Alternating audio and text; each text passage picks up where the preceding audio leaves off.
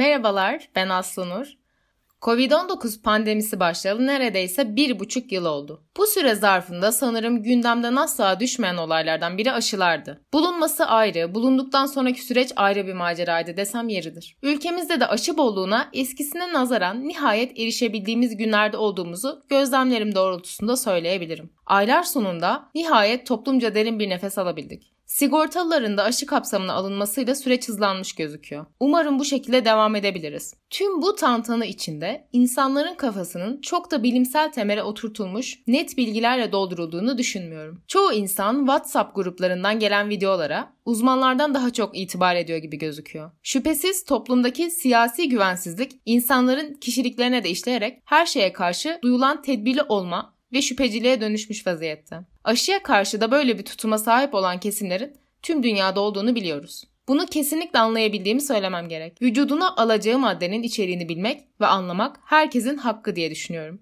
Buna kullandığımız şampuandan tutun da marketten aldığımız herhangi bir paketli ürüne kadar her şeyin dahil olduğunu söylemem gerek. Umarım etiket okuma alışkanlığınız vardır. Yoksa da edinmenizi şiddetle tavsiye ederim. Şok olacaksınız. Geçenlerde bir tweet okumuştum. Bim çiğ köftesi yiyen adam gelmiş aşının içinde ne var bilmiyoruz diyor diye. O hesap. Durum böyleyken benim doğru bulmadığım tek şey insanların şüphe içinde yaşarken neden oturup gerçekten araştırma yapmadıkları. Hazır bilgi her zaman daha cazip geliyor. Belki de birileri içimizdeki güvensizliği daha da beslediği zaman tatmin olmuş hissediyoruz. Kim bilir. Her neyse benim bu bölümü çekmemdeki amaç Biraz temelden başlayıp aşı konusunu ele almak. Herkesin anlayabileceği bir üslup kullanmaya dikkat ettim. Umarım amacına ulaşır. Doktor değilim. Herhangi bir medikal öneri veya tavsiyede bulunma içerisinde de olmadığımı belirteyim. Şimdiden keyifli dinlemeler.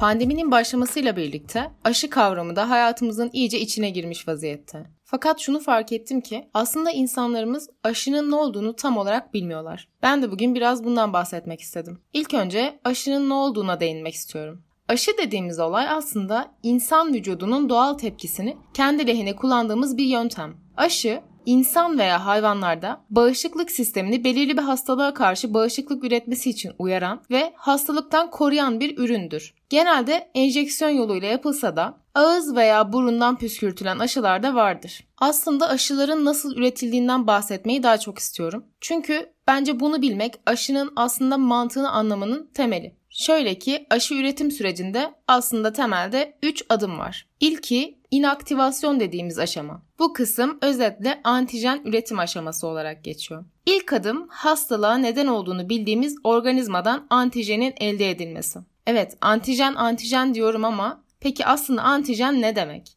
Antijen olarak bahsettiğim şeyi açıklamak gerekirse de şöyle düşünebilirsiniz. İnsanların bağışıklık sistemi dediğimiz bir nevi koruyucu kalkanları vardır. Bağışıklık sistemimiz içerisinde birçok koruyucu molekül de vardır. Aküvarları çok duyarız mesela. Bu onlardan sadece bir tanesidir. Bunları vücudumuzun içindeki askerler gibi düşünebilirsiniz. Birçok koruyucu molekül kendi içinde gelecek düşmanlar konusunda özelleşmiştir. Bazen ayrı, bazen de birlikte çalışırlar. Ortada bir asker olduğuna göre düşmanın da olması gerekir. Savaştıkları nedir peki? Hastalık yapıcı mikroorganizmalarla vücudumuza giren antijenlerdir.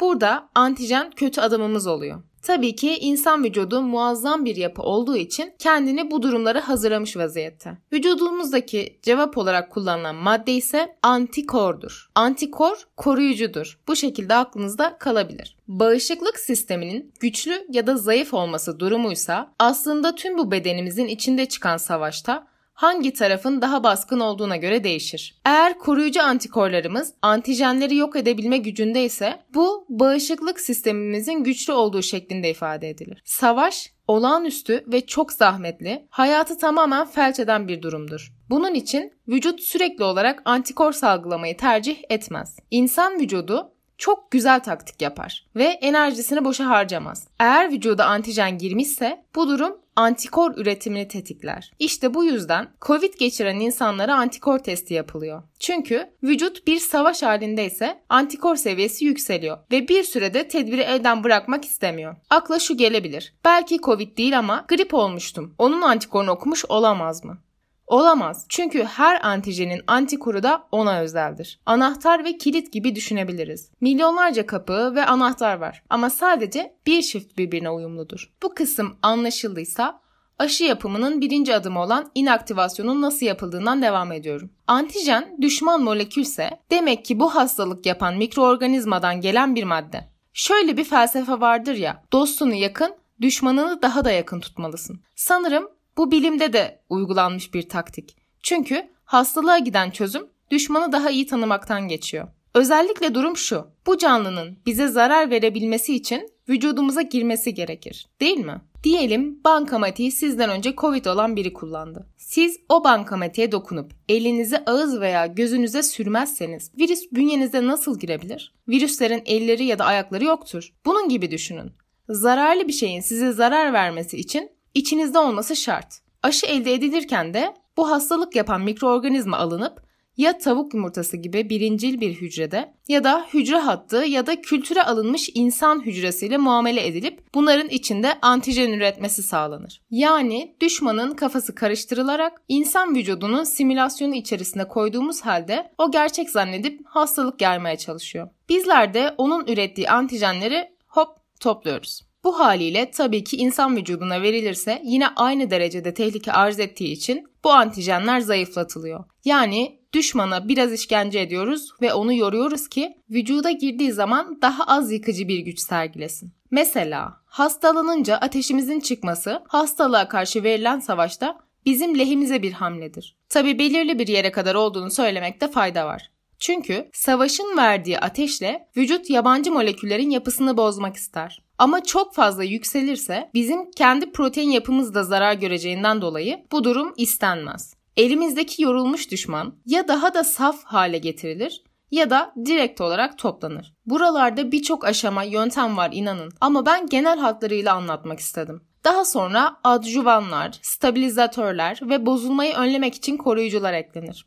Adjuvan dediğimiz şey yapılan aşının daha da etkili olmasını sağlayan maddelerin kombinasyonudur. Çok önemlidir ve hatta sadece adjuvan geliştirmekten başka işi olmayan bölümler vardır. Stabilizatörler de depolama ömrünü uzatır. İşte kabaca süreç budur. Ben bu kadarcık zamanda anlatabildiğim için lütfen kolay bir iş olduğu düşünülmesin. İnanılmaz hassas, zaman ve para isteyen şeylerdir bunlar. Aşı yapmak kolay olsaydı her hastalık için üretilirdi. Fakat biz akıllıysak düşmanlar da boş durmuyor. İnsanlara nazaran evrimleşme hızları müthiş olduğu için bazen bu mümkün olamayabiliyor. Mesela grip. Her sene olmak gerek aşısını çünkü sürekli bir değişim içerisinde ve vücudumuz her seferinde grip virüsünü tanıyamıyor. Kılık değiştirme ustası gibi bir şey diyebiliriz. Bu anlattığım klasik aşıların nasıl geliştirildiğiydi. Teknolojik ve biyoteknolojik gelişmelerle eskiden hayal bile edilemeyecek teknikler gelişti. Yıllarca uzayan süreçlerden şu an bir pandemide bir yıl içerisinde aşıyı bulacak ve yaygınlaştıracak duruma gelmiş vaziyetteyiz. Bağışıklık sistemimiz hakkında söylemem gereken bir diğer önemli özelliği ise bir hafızaya sahip olduğu. Evet, bir hafızası var ve vücuduna giren her düşmandan oluşan bir arşiv tutuyor. Eğer ki daha önce gördüğü bir düşmanı yine görürse bu sefer onu alt etmenin planlarını çoktan elinde hazır tuttuğu için Turan taktiği gibi onu bu sefer olayları büyütmeden hemencecik yok ediyor. Çiçek hastalığı geçiren bir insanın normal şartlarda tekrar bu hastalığa yakalanmamasını örnek olarak verebiliriz. Ama düşman kılık değiştirmede ustaysa buralarda biraz pürüzler çıkabiliyor işte. Özetle aşı zaten insan vücudunda olan bir sistemi kullanarak işini kolaylaştırmak, vücuda yardımcı olmaktır. En azından ilk baştaki çıkış noktası budur. Bilimde hiçbir şey kötüye hizmet etme fikriyle yola çıkmaz. Ama önemli olan da yoldur. Atom bombası bunun kötü bir örneği mesela. Aşıyla alakalı komplo teorilerinden de haberim var ki okumayı çok severim. Fakat herhangi bir yorumu şu anlık yapmam doğru olmaz diye düşünüyorum. Benim bahsettiklerim daha çok klinik tarafıyla alakalıydı. Fakat bunun tabii ki daha başka süreçleri de var. Aşıların geliştirilmesi gerçekten uzun yıllar alıyor. Çünkü bağışıklık yanıtının gelişmesi zaman alıyor. Mesela HPV ve rotavirüs aşıları için ilk başvurudan itibaren ruhsatlandırılıncaya kadar 14 ile 16 yıl gibi uzun süreler geçmesi gerekmiş. Tabii ki biz şu an bir pandemi sürecinde olduğumuz için bu süreçler daha belki de rahatlatılmış ve hızlandırılmış bir halde. Aşı ve ilaç geliştirme aşamalarını kabaca açıklayacak olursam Burada önce neredeyse 2 yıl süren bir akademik araştırma gerekiyor. Araştırmalar devam ederken ki gerçekten araştırmanın hiçbir sonu yok. Ön klinik çalışmalara başlanıyor ve burada deneysel ilaç başvurusu yapılıyor. Daha sonra adını çok duyduğumuz faz 1, faz 2 ve faz 3 çalışmaları yapılıyor ki bu zamana kadar neredeyse 8 yıl geçmiş oluyor. Daha sonra bu faz araştırmaları her zaman için başarılı sonuçlara ulaşılıyor diye bir durum tabii ki yok. Fakat eğer olursa fabrika kurulma aşamasına geçiliyor ve yeni bir ruhsat başvurusu yapılıyor. Ruhsatlandırma başvurusu devam ederken de fabrikanın kurulması devam ediyor.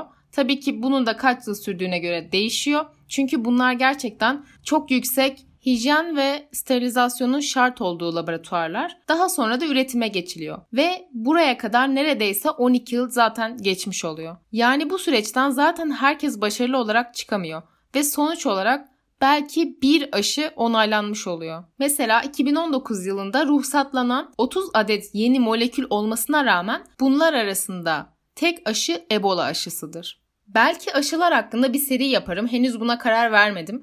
Ama değinilmesi gereken o kadar çok konu ve benim de en az sizin kadar bilmek istediğim çok şey var ki nereden toparlayabileceğime karar verirsem devam etmeyi düşünüyorum. Özellikle merak ettikleriniz ve her konuda kafanıza takılanlar varsa benimle paylaşabilirsiniz. Belki sıradaki bölümün konusunu belirleyen kişi sen olursun belli mi olur? Bir dahaki bölümde görüşünceye kadar kendinize iyi bakın.